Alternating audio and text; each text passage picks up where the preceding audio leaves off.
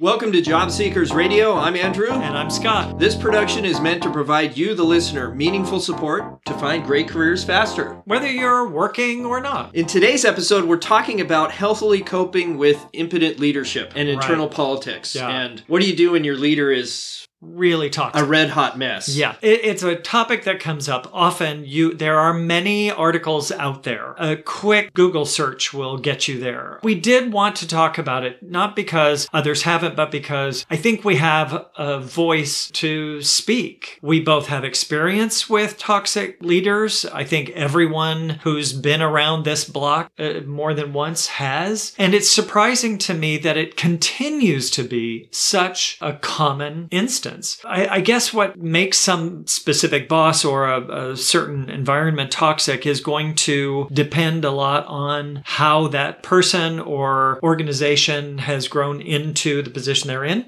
So there's going to be a unique set of reasons. I don't think we need to really analyze the reasons why they're there. It's really just, how do we cope with this situation? And especially for those who have had a lot of experience in their work and then suddenly find themselves back in a situation that feels toxic or dealing with a leader who doesn't seem to lead well, it can be really frustrating. So we want to talk about this from a sort of a step back in how we can help ourselves to cope with these situations and find ways to improve them. Tell me if this sounds like you.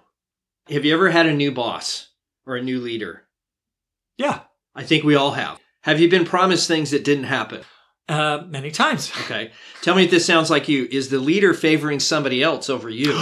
Never. That never happens, right? Yeah. Or maybe you feel isolated. You know, working remotely, as I do, I sometimes feel isolated, like I'm not getting FaceTime or I'm not getting recognition or there's certain things I'm not getting. Really, it comes to our own perceptions. Are we actually perceiving this accurately? And so that's a really good caveat to start the conversation. Sometimes we don't see things as clearly as they appear. What we want to talk about isn't so much dealing with the times when we misunderstand it. We want to encourage everyone to look at that objectively, try to get as much input about it from coworkers or other leaders or people who used to work with these people, because you can always find that out on LinkedIn. Do your due diligence to determine whether or not this is truly a toxic situation or your leader really isn't a good leader, whether that's true impotence in the sense that they don't have the power to make positive change, or maybe they just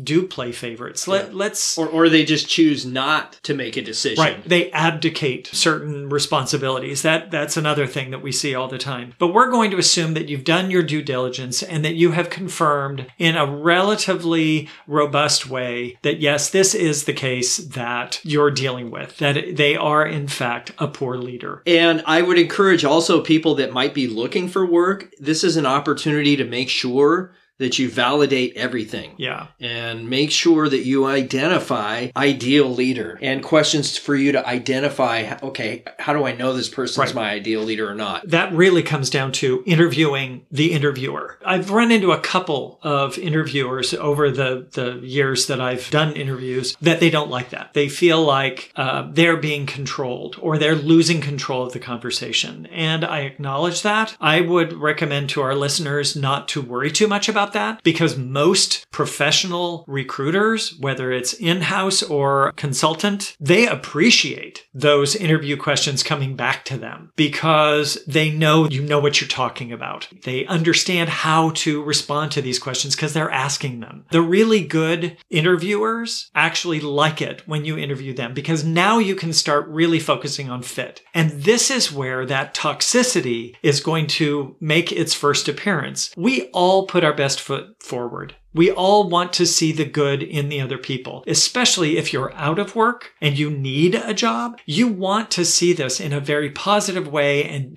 I'm going to fit in and I'm going to make this a great interview. You can't leave your objective hat at the door. You have to interview the other person too. Ask those behavioral questions that are going to give you the insight on how they handle conflict. How do they handle favoritism? How do they handle these things that add to the toxicity in the workplace? And certainly if you're in a role, the approach might be a little bit different. Of course. In that, hey, if I'm working and I'm already under this person, what do I do now? And really you need to find a way to continue to perform. And Absolutely. That's going to be really hard because you feel like you're doing it to get their approval or their Sure. acknowledgement or whatever, but performing well for yourself and for the organization and maybe even the people that you work alongside, you know, find some motivation there to still perform well for a purpose that other than the leader that might be hosing you. Totally agree. The idea that I would start with there is determine as best you can what they truly value. The toxic boss or the ineffective leader is probably going to say something about the values that align with the organization's aspirational values. You know, those things that they put on their website that we believe in this and that's what makes us such a great company. Expect and you should that. Come work here. Yes. Yeah, because of that. You should expect that. What I found though is that every individual leader has their own personal values. And it may be that it's something they don't really want to talk about because they either don't recognize it as it is, they recognize that it's not really in line with company values, so they're not going to talk about it. What do they ask about? What does performance look like? So when it comes to the question, how am I performing well? Define good performance. And then you document that all the way along. And that's what you're talking about with that leader to ensure that you are meeting that leader's expectations. And what does good performance look like? So you're setting the ground rule that they can trust you to get your job done. And with toxic bosses or impotent bosses, that is the foundation you must establish so that as you do start networking with others, either in the organization or in other organizations, that you're still standing on solid ground. And really, it's time to take the high road is what I'm suggesting is, yes, perform well and find motivation to do so. Maintain composure. If this person is truly toxic, they're going to find ways to screw you up. It's being diplomatic and, like you said, tracking everything. If it's just the fact that this is an arm's length leader and they're just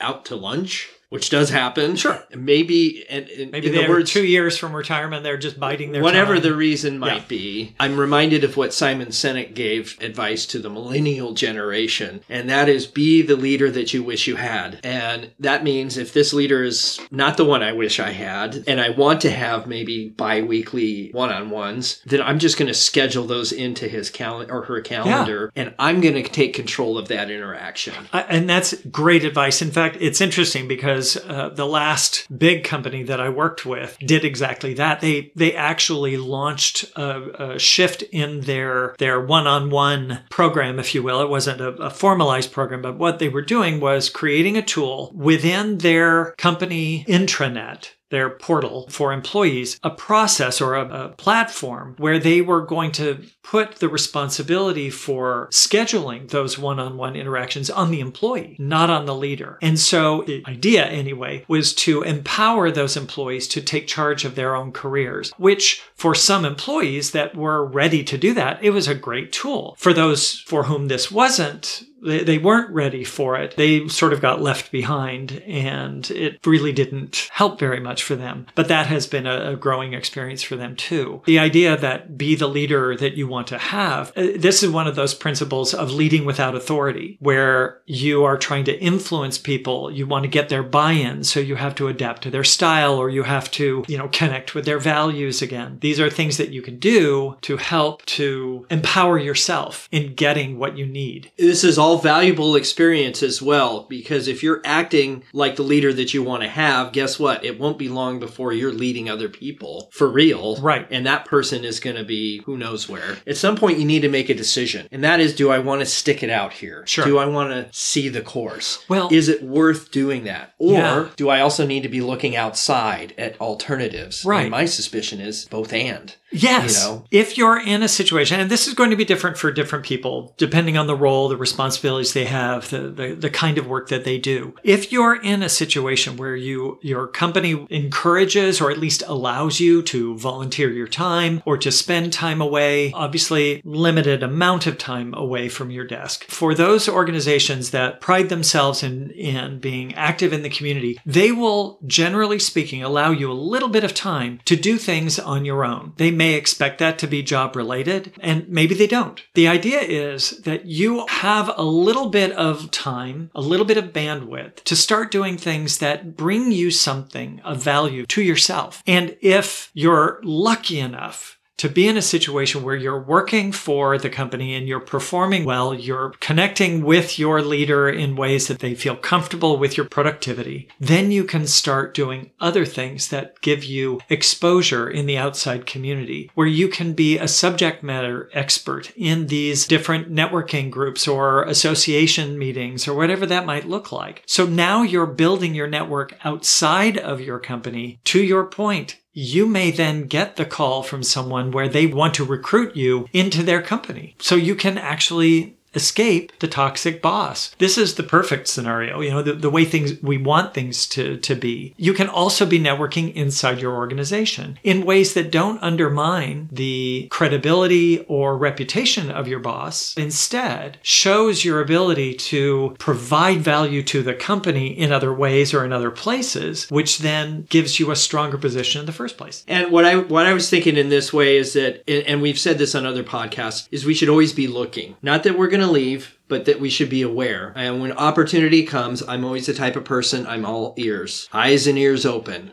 to any opportunity that comes my way. That also applies to learning new skills, meaning if I have an impotent leader, then I need to maybe get into some more communication-heavy education so that I can actually lead this person the way I want to be led. And that might mean things like crucial conversations. I think there's other things that are similar to that, where you can learn how to communicate your needs to a boss without being angry, pissed off, needy. These educational opportunities are then giving you things to talk about with your boss. Hey, this is something I learned. And what do you think of that? And so you're actually having a constructive conversation with your current boss about things that you're learning that may help. I'm also thinking about companies that provide education assistance. In other words, they will pay for part or sometimes all of the costs involved in getting a degree. Different ways for you to get out there and look at ways to really find the satisfaction on your own. It's not that you're going to be always just doing whatever you want. There are probably going to be some restrictions. You have the ability to branch out, to do something different. And as long as you're doing things that you can come back to your current boss to say what value is being added by the fact that you're learning these things, the chances are pretty good that is going to serve you well. One of the things I was trying to get at is if I have a new leader that's onboarding and now my norms are a little bit different than they used to be, I need to take some time and invest it in that person. Absolutely. Before I start through that process of discomfort and fear and uncertainty and this isn't the way we used to do it. Right. And you don't want to get stuck. When you get a new leader, you really need to invest the time proactively. That's part of Covey's 7 habits. I have those pasted everywhere now. Is be proactive. If you have a new leader, schedule time on their calendar. Get to know them. Even though they're onboarding, maybe you could be part of the onboarding experience. It's an opportunity for you to begin again, especially if you had a leader that was either good or bad or whatever, and they didn't take you with them. Well, I also think about a time when the group that I was working with got a new leader. There was a reorganization in the company, and a new leader was assigned to our group. And there were a couple of us that were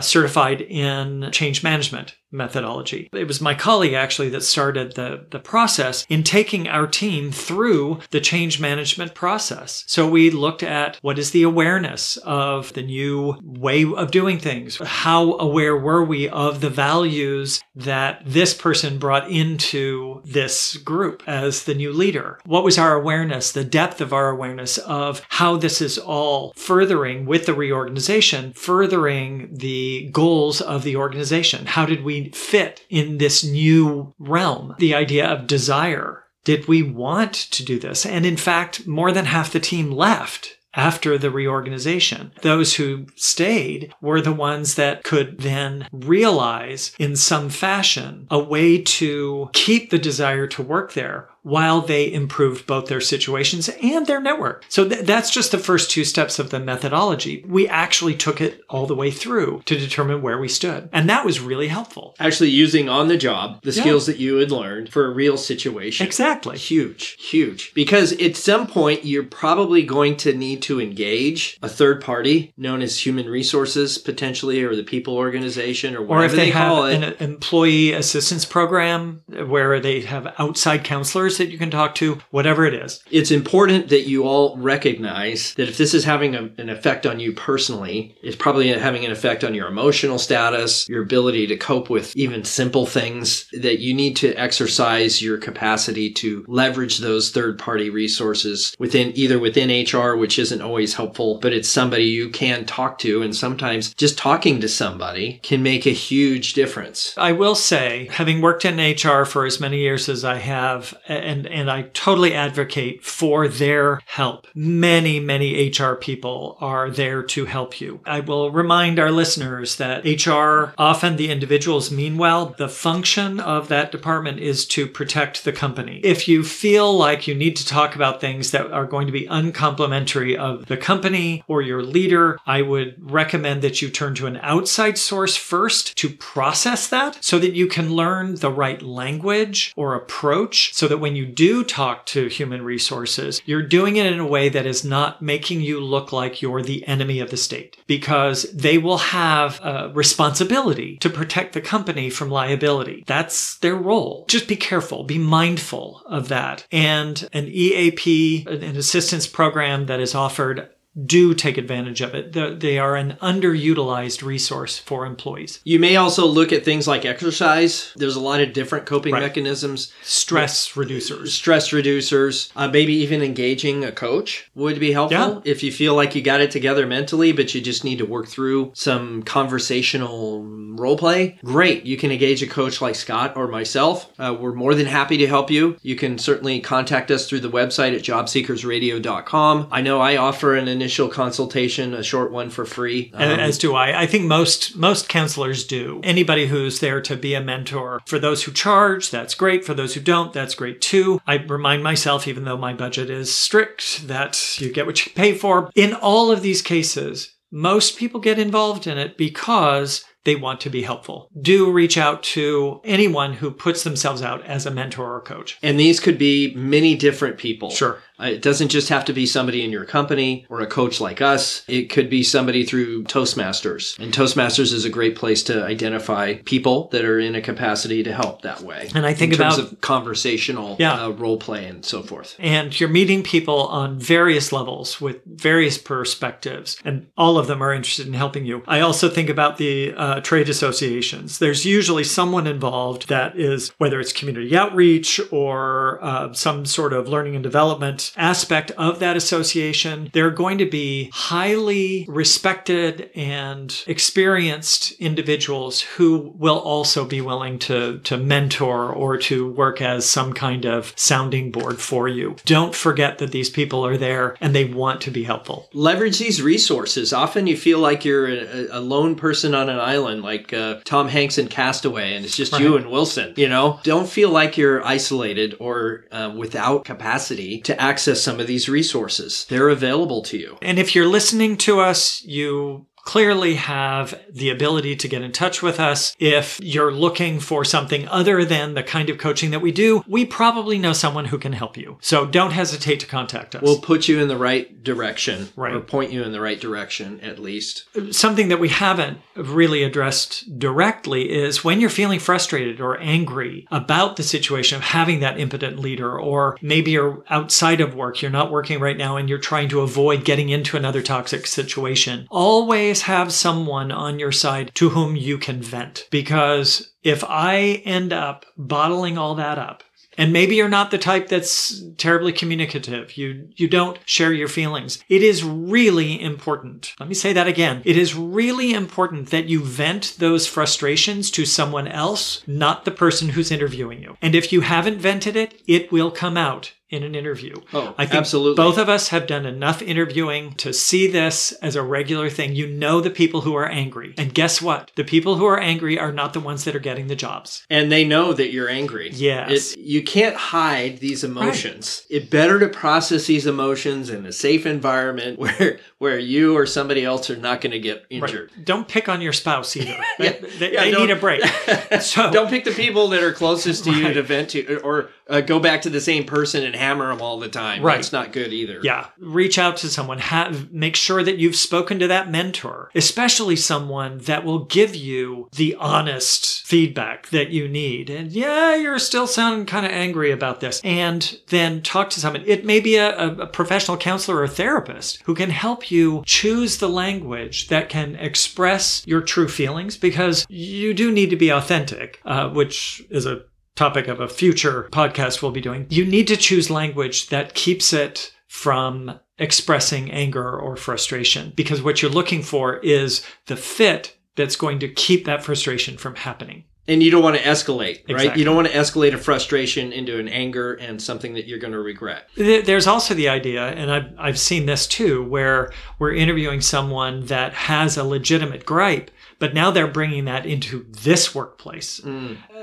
No, let's resolve that before you get hired. Have that ability, the person to vent your frustrations, whatever those feelings are. Be sure that you're doing that before you get into the networking and interview conversations. Well, that does it for this episode of Job Seekers Radio. You can get all the show notes and resources at jobseekersradio.com/076. We also want to encourage you to download the ebook that we've created. It's called The Anatomy of a Networking Conversation. It's a free resource, all the information that you need in terms of the natural networking conversation. And it comes with companion audio, so if you're the type of person that love listening to Scott and I don't know who wouldn't, then that's also great. So you get the book and you get the audio to go with it. Well, thank you for joining us for this episode of Job Seekers Radio. Your investment of time and your attention is greatly appreciated. There is a link in the show notes for iTunes, and this is the 800-pound gorilla in the podcast space. And we'd really appreciate it if you just take a few seconds to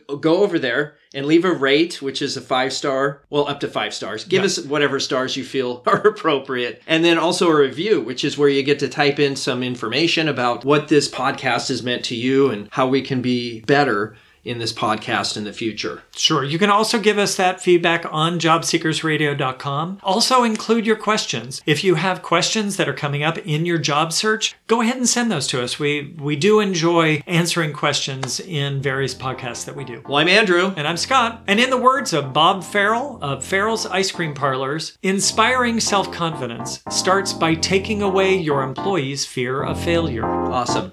Thanks everybody.